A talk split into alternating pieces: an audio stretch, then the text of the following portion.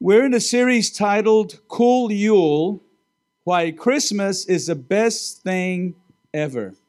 Why Christmas is the best thing ever. Now, children normally think Christmas is the best thing ever.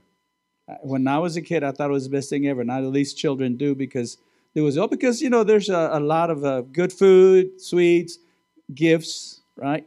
And all the traditions that come with Christmas. And all of you families have your own traditions.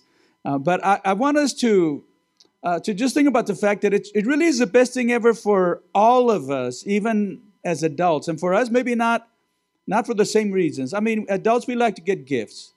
But I don't mind if somebody gives me a pair of socks. Or I used to get ties when I wore ties. I don't wear ties much anymore except for, you know, for some more serious services or events, but I don't mind small gifts. So it's not so much the gifts, but we still love Christmas, and I want us to understand why it really is the best thing ever. I started this series 2 weeks ago by saying that I love Christmas because for an entire month or more, we get to hear about Jesus in moments that we normally wouldn't hear about Jesus. Any other time of the year, you wouldn't be going into the stores to shop and hearing songs about Jesus. But now you go into the mall, you go into Kohl's, you go into, you know, whatever store, Target, and you hear songs about Jesus. You go to the coffee shops, you hear songs about Jesus. Everywhere we go, we're hearing songs about Jesus, and I love that idea that people who don't know Jesus are hearing about Him when they go shopping or when they turn on the radio or on TV. Everywhere we go, we encounter the story of the birth of Jesus. Even Hallmark movies. Even Hallmark movies. Last night, I wasn't watching. There was just a Hallmark movie on, right? I was in the room, so it was on. And but I did catch, you know, they sang "Joy to the World," the Lord has come, and then they sang in this movie part of the dialogue that led to the singing. They were celebrating Christmas, and they sang "Oh Holy Night," really nice and pretty. Even Hallmark movies celebrate the birth of Jesus. Now, is there a secular side to the Christmas celebration? Of course, there is. Yeah, there's a secular side of it, but even that part of the season is His season. Jesus is still the reason for the season, and so the secular side exists because of Jesus. And I just feel like the more people celebrate the season, even if it's in a secular way, the more likely they are to experience His presence and to hear the message in a way that perhaps will change their lives. And so I pray that during this season, God will speak to the hearts of the unsaved, people who don't know God, even atheists. There's a lady that I follow on Twitter, and she's a real good follower. If you're on Twitter, she's a real good follower. Her name is Sarah Salviander.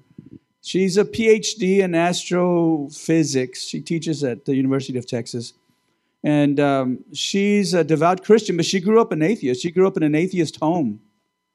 And I'm not sure exactly where she's from. She said she grew up in an atheist home in a secular country. At any rate, she's super smart, as you can imagine. But she's a Christian. And she tweeted last week that even when she was an atheist, she said there was something about the Christmas songs that resonated with her. She didn't know why, but there was just something about the Christmas songs that kind of called to her, like deep calling to deep, the scriptures say. And so eventually, she became a Christian, and she's an apologist. Now she shares the faith through science and in ways that I don't understand. But I just believe that the Holy Spirit speaks in these ways to many people during the holiday season. So that's why I think Christmas is the best thing ever. Now, in week 1, 2 weeks ago, we saw that Christmas is the best thing ever because it reveals the God whose arms are open wide. It reveals a God whose arms are open wide. Last week, the message was this: Christmas is the best thing ever because it demonstrates that nothing is impossible with God. And today's message is going to be this. Here's our big idea for today. Christmas is the best thing ever because it teaches us to make choices that create joy in our lives. Christmas is the best thing ever because it teaches us to make choices that create joy in our lives. Christmas is about joy, right? We say, Merry Christmas. Sometimes even our decorations just say, Merry. Have you seen those? It just says, Merry, not even Christmas, because Christmas, we know, is about cheer.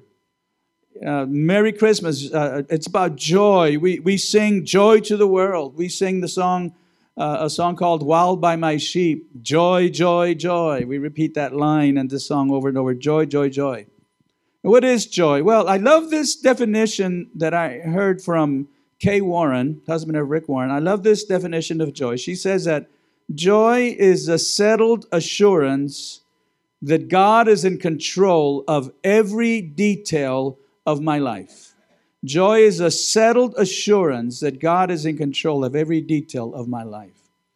And I appreciate that this definition from her, because she and her husband lost their youngest son, who died by his own hand, and so tragic. You can just imagine. And yet, you know, she talks about the joy of the Lord.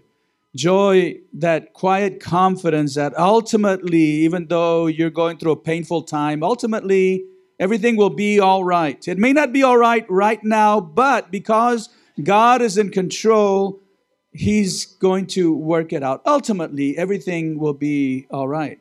Joy is a determined choice that we make to praise God or to honor God and to thank God in all things.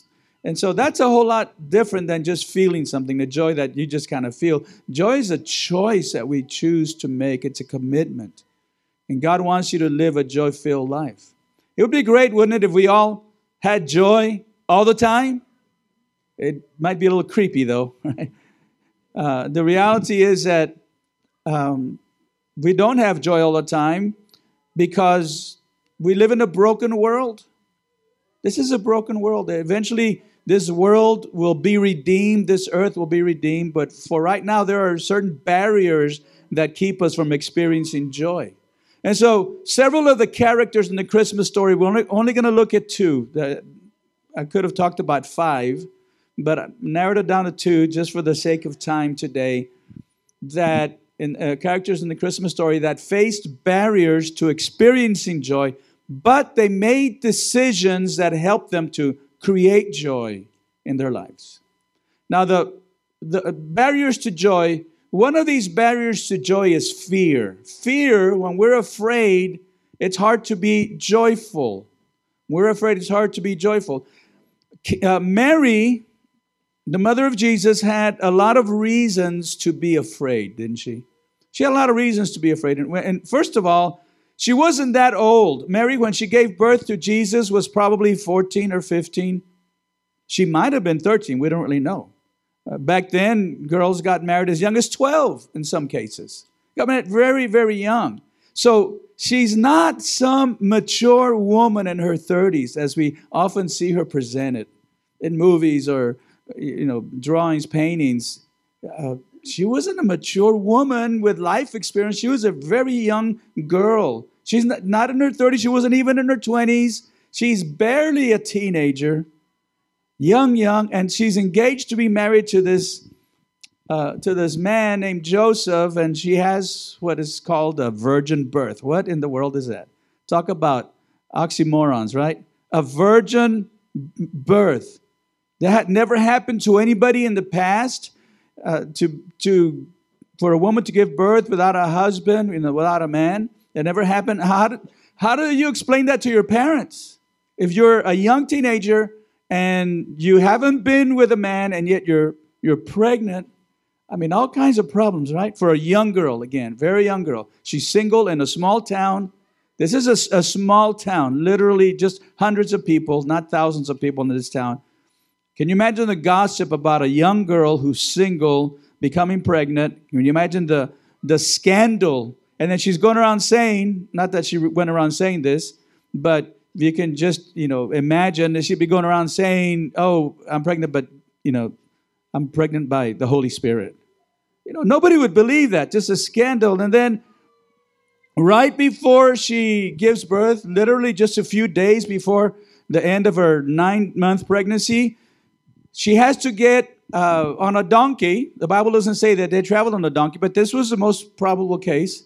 When she and Joseph traveled from their city, Nazareth, to Bethlehem, which would have been about 90 miles. It doesn't, today 90 miles. We go from here to Abilene in an hour and a half. Back then it was a 2, sometimes maybe a 3-day journey. And it would have been either walking or on a donkey. How many of you ladies would like to be 9 months pregnant riding a donkey for 3 days? I didn't think so. And then when she gets to Bethlehem, there's no place to stay. So they have to stay the night in a stable with a bunch of farm animals. Here's this young girl again. Let's just say she's 14 years old, who's never had a relationship with a man, never had a baby. She delivers her own baby without her mom, without her aunt, without a midwife. Can you just imagine the situation? No doctor, no physician, by herself. That's why in this first story of Christmas, the word afraid is used over and over. Every time an angel shows up, the first thing he says, do not fear. Don't be afraid. Don't be afraid. So what choice did Mary make then that allowed her to create joy in her life? Here's the answer. When Mary was afraid, she chose to trust God and accept his plan. When Mary was afraid, she chose to trust God and accept his plan. When the angel came to Mary and told her that she would give birth to a son and began to explain everything, and she had questions, right? The Bible says that she was troubled in her spirit. She was confused, like, how can this be? I don't know a man. I haven't been with a man. So she was confused, but after the angel explained everything, you're with child, and this child is of the Holy Spirit. He will save the people from their sins. He will be the Messiah. After he explained this, look at her answer in Luke 1:38. Luke 1:38, Mary responded, I am the Lord's servant. I am the Lord's servant. She said, may everything you have said about me come true. She chose to trust God and accept his plan. She was fearful, no doubt. She was anxious, no doubt. But she chose to trust God and accept his plan. So I want to ask you today, what are you anxious about this Christmas? What's got you nervous? What are you worried about? What's keeping you up at night? What are you afraid of? Finances? Worried about finances? Worried about your job? Worried about your health? Worried about your marriage? I mean, what kinds of things are keeping you awake at night? I don't know what you're worried about, what you're anxious about, but I know the answer without really needing to know what you're going through. And I'm not trying to minimize and say, it's no big deal, just trust God. The things we go through are big deals. They are big deals. And they do keep us awake at night. And God knows that, and God cares. But if we can learn to do what Mary did, again, I've tried to paint a picture of what she was going through and some of the emotions that she had to have been going through. We've got to learn, like Mary, to trust God and accept his plan. Take everything you're worried about and just put it in God's hands, because God is bigger than we are. He says in the book of Isaiah that his thoughts are wiser than our thoughts, and his ways are higher than our ways. We cannot comprehend. And when we go through difficult times, we need to look to somebody bigger than us. We don't want to just look to somebody who's just like us, going through the same things and struggling the same way. We want to go to someone who's beyond our understanding and place our lives and our situations in his hands. Just say, God, I'm going to trust you. I'm going to accept your plan. I may not understand it, but I'm not going to carry this burden by myself. This is exactly what Mary did that first Christmas. There's another great barrier to joy in our lives, and that is resentment. Resentment that comes from being hurt. And that's a barrier, because how many of you know that you can't be resentful and joyful at the same time? Those two things cannot coexist. Where does resentment comes from? From being hurt, from being wounded. Everybody in this room today, everybody watching online today has been hurt at one time or another. You've been wounded by someone, by their words, by their actions. And even as a child, if you were hurt, you still remember that. You still recall the people that laughed at you, that mocked you. Some people have been wounded physically. They've been abused physically. Some people have been abused sexually.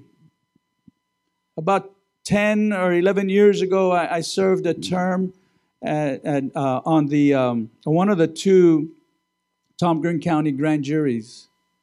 And that was so eye-opening for me because the first day that we met in the morning. We would meet 2 days at a time, once a month, once every other month, rather, for 6 months. So we met 3 times. So we'd meet 2 days at a time, and we'd hear all these cases. And so the first morning, I was just like astounded with the things that were coming through.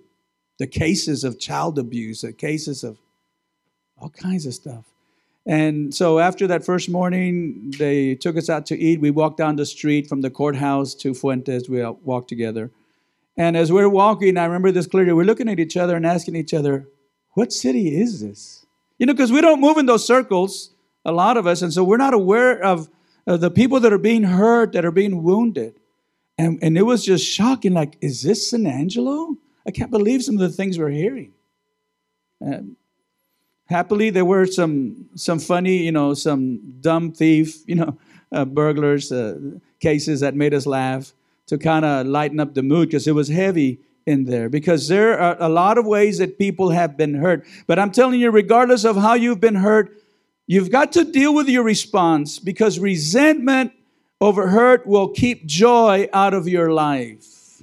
Bitterness keeps us from ever experiencing joy. We've all seen this with people who get hurt when they're young and they carry it their entire lives. They carry this bitterness, this resentment. They're mad, they're angry, they carry a grudge and they die bitter old man or bitter old woman, cranky, because they never learn to let go. And again, I don't want to minimize and say it's no big deal, let it go. It is a big deal. But there's also a way for us to let it go when we leave it in God's hands, because you can't be resentful and joyful at the same time.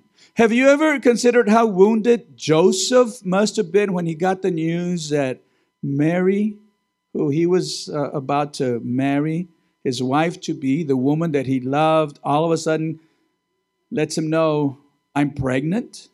I mean, how betrayed would you be if while you were still engaged, before you got married, you found out that your wife, that your wife-to-be, your fiancée, was pregnant? How wounded would you be by that? I mean, here you are planning your wedding. You know you haven't slept together. You're keeping yourself for your spouse-to-be, and now she's saying to you, "Oh, by the way, I'm pregnant."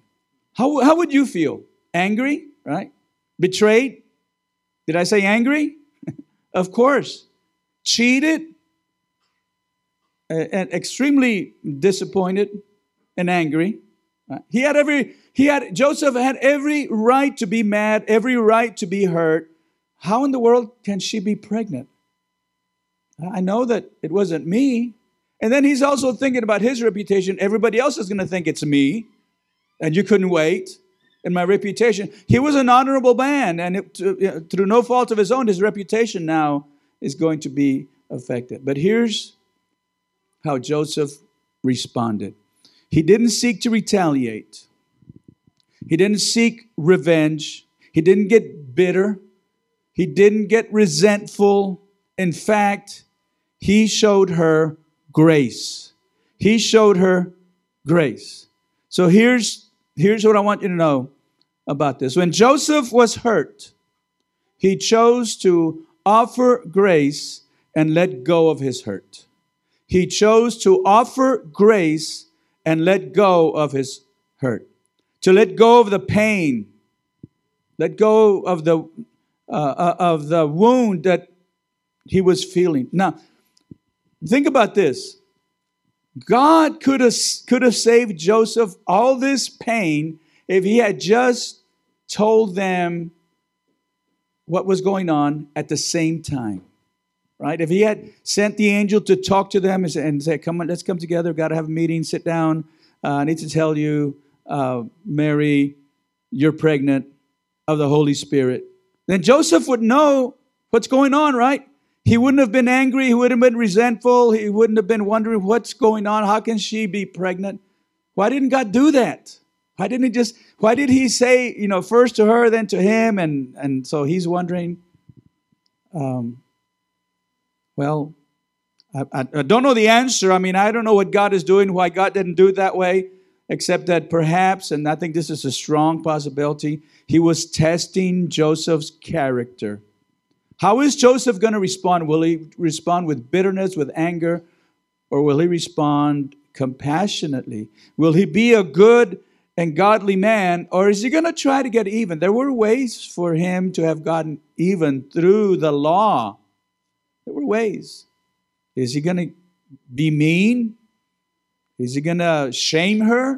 Is he going to call her out and tell everybody she has done this, she's pregnant, I'm not the father? He could have done that. But when Joseph was hurt, he chose to offer grace and to let the pain go. So Matthew 1:18, we read about this. Matthew 1:18 and 19. This is how the birth of Jesus, the Messiah, came about. His mother Mary was pledged to be married to Joseph, but before they came together, she was found to be pregnant through the Holy Spirit. Because Joseph, her husband, was faithful to the law, and yet did not want to expose her to public disgrace, he had in mind to divorce her quietly. Now, because he was an honorable man, he was faithful to the law, and according to the law, he could have shamed her, but he was faithful to the law, yet he didn't want to shame her, didn't want to expose her to public disgrace. He simply decided to divorce her quietly. What does this mean?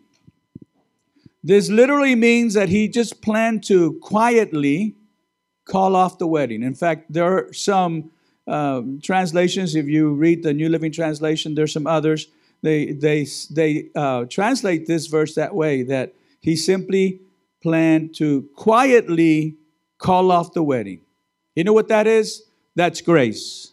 That's grace. He could have, by law, shamed her, brought her out into the public disgrace, but he doesn't do that. He doesn't dig in. He doesn't rub it in. You hurt me. Like, we're tempted to do sometimes. 10 years ago, you hurt me. I'll never forget. We tend to do that. He doesn't do that. He says, okay, I don't understand what's going on. Remember, the angel hadn't spoken to him yet. He's just like, she's pregnant.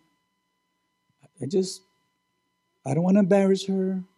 I don't want to shame her. We're going to just call off the wedding. He's just doing the best he can with the information he has. That's all he can do. So the question for us today is, who has hurt you deeply? Because we've talked that we've all been hurt at one time or another. Who has hurt you? What person has hurt you deeply, perhaps more than anybody else? You probably know immediately. In fact, they probably came to mind right now. The situation has probably come to mind. Somebody who has hurt you and you're legitimately wounded. It's a real pain, a real hurt. You didn't ask for it. You didn't deserve it. The second question is this, are you still hanging on to that hurt? Because if you are, then I can guarantee you, you're not going to experience the joy of Christmas, the joy that God wants you to have. Because again, you can't be resentful and joyful at the same time. Do you know that resentment is one of the most useless emotions in the world? Resentment? It's one of the most worthless, maybe the most worthless emotion in the world. What good does resentment do? How does that emotion help us? It just makes us feel worse. If somehow we keep hanging on to the hurt, to the wound, again, it's a legitimate wound, but we hang on to it. Does that make us feel better over and over? We're thinking about it and how to get back at this person. how wrong this person is.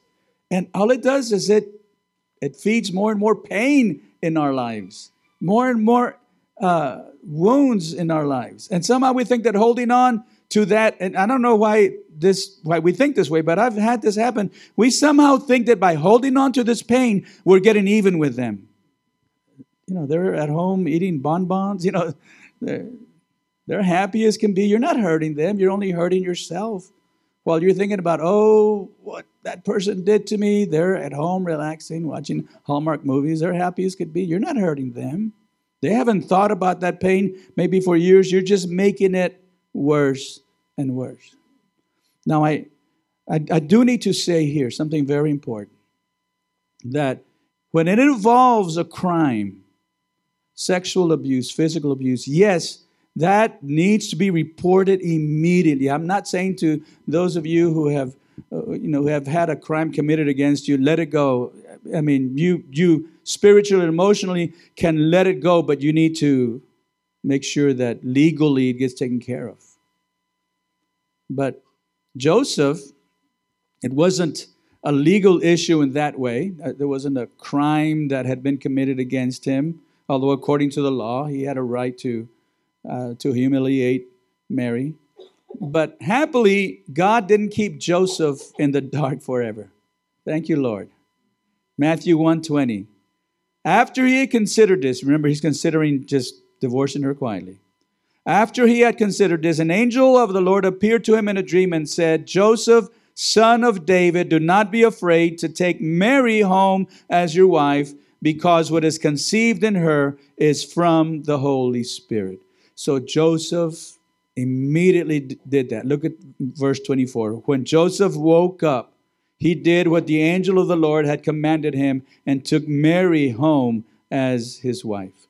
And because he didn't get bitter, because he handled it this way, and then because he obeyed what God told him through the angel, God blessed him in an incredible way. Can you imagine being or having the privilege of being the stepfather of the Son of God, the stepfather to the Messiah, the stepfather to the Savior of the world? God blessed him, I believe, because he didn't respond with bitterness and resentment and anger. And so as I finish today, let me just tell you, you've got some choices to make. I've got some choices to make. We all do. We've got to decide what we want in life. Do we want to be bitter, angry, or do we want to be blessed? Do we want to be joyful? It's up to you. God will give you that choice. But if you're going to choose joy, if you're going to make decisions that create joy in your life, like Mary, you've got to choose to trust God and accept His plan. And like Joseph, you've got to choose to show grace and let it go when people hurt you. And showing grace, here's the thing, grace is messy. When you show grace, okay, I forgive you. I'm going to let it go. When you show grace, it's messy because, think about this, because grace is always offered in the context of sin. If there were no sin, you don't need to offer grace, right? So grace is only offered in the context of sin, so of course it's going to be messy. And relationships are messy. And you think, oh, this drama, all this. I mean, you can choose to get bitter over all that, or you can just choose to offer grace and let it go. And like Joseph, experience a great blessing from God. So what a great message, the message we heard from the children today and the message of this story. What a great message for us. Christmas is the best thing ever because it just reminds us that we can choose to create or to make choices that will create joy. We can choose to have joy in our lives. Christmas story teaches us that, to make the choices that create joy in our lives. And I want joy. I want joy. I want to celebrate, even when things are hard, even when we're going through difficulties, even when we're going through the valley of the shadow of death, that we have that settled assurance that God is in control. Choose joy today. Let me pray for you. As I have been saying throughout this morning's message, there are some of you that are going through difficult times. The last thing I want to do is to minimize this and say, it's no big deal, just choose joy. That's not what I'm saying. God understands more than any of us. God understands your pain.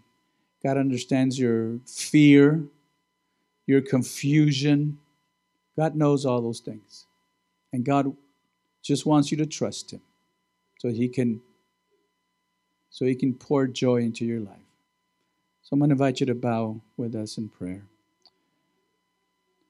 Father, we come to you today so thankful for the promises we have in your word.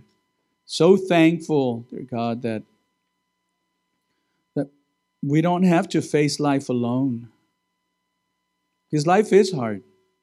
And for some people, Christmas is so hard because when everybody else is smiling and rejoicing and singing, there are others that are going through the most difficult times of their lives. The most difficult times of their lives. So I pray for them, that they would be able to trust you. It might seem so hard to do, but if they can learn to put everything in your hands, to accept your plan, to just believe you. Your ways are higher than our ways, and your thoughts are wiser than our thoughts. So we don't want to make decisions based simply on our understanding, but we want to trust in you. So I pray for that person who's struggling, that person who's hurting, that person who's wounded, that person who has just not been able to let go of the pain, that they would find healing through you right now. Healing, Father, as we turn to you right now. We pray this in Jesus' name.